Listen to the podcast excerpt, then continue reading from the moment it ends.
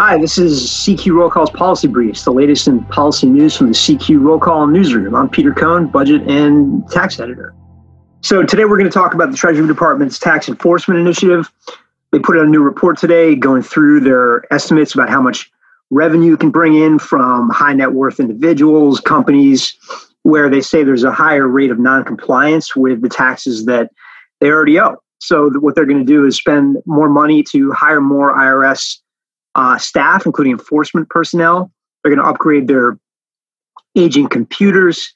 and uh, really try to put put some more muscle into collecting the taxes that are uh, that are owed under under the current tax code, but just that people are not uh, paying their bills. So uh, this is part of a what the Biden administration estimates is going to raise about seven hundred billion dollars in, in additional tax revenue. Um, that's going to go towards their uh, what they're calling their American Families Plan, which is overall about 1.8 trillion dollars worth of education, uh, a new, a new uh, education uh, funding, uh, a new paid leave pol- policy for workers, uh, more child care assistance, a whole range of, of nutrition aid for low income households. There's a whole range of new spending that's part of that, and this would be part of the effort to make sure that it doesn't ultimately add to deficits. Um, so what the Treasury Department did was put out a new report that goes through in detail what each of these pieces are going to look like. And it gets a little in the weeds, but basically,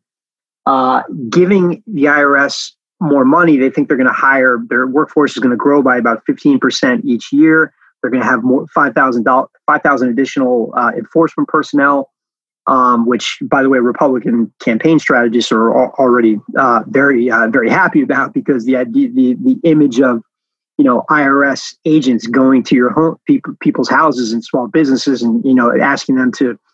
uh, you know make sure that they're they're paying their taxes is something that Republicans try to get a lot of traction on in, politically. But in any case, uh, the Treasury Department estimates that by putting about eighty billion dollars, just a little bit shy of eighty billion dollars into IRS enforcement, they're going to generate more than $300 billion in additional tax revenue over the next decade. So the other big piece of this is just shy of $500 billion over the next decade, which they think they're going to they're going to generate uh, out of this initiative is, uh, and and also more in the second decade, but that's a little far off, and and you know it's a little uncertain how all that's going to shake out. But they think they're going to get all this money from making sure financial institutions report send send out a 1099 form to individuals uh, who who use their services.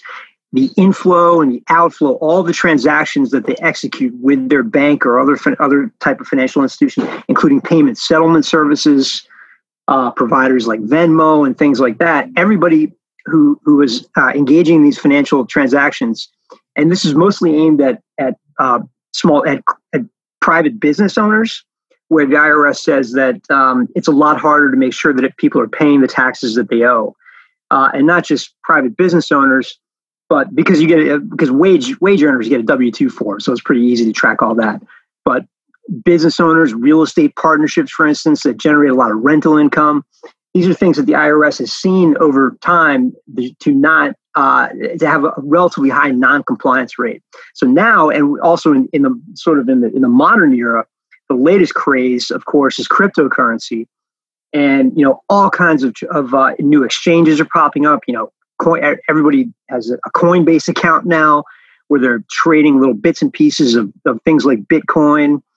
and uh, and so you know all of these transactions are it's really a new thing for the IRS. So they're going to they're going to say that okay, all these exchanges and all these payment services have to also report those transactions, the, the inflow and outflow from those accounts uh, above sort of a, a, de minimis threshold, which they haven't defined yet. But so presumably small investors, uh, small account holders, you know, might not be subject to this. But they believe that by having the information about all of the money coming in and out of these accounts, they'll be able to collect more of that in tax. And so that's something Congress is going to be talking a lot about as they talk about paying for infrastructure, education, paid leave, childcare proposals over the next couple of months.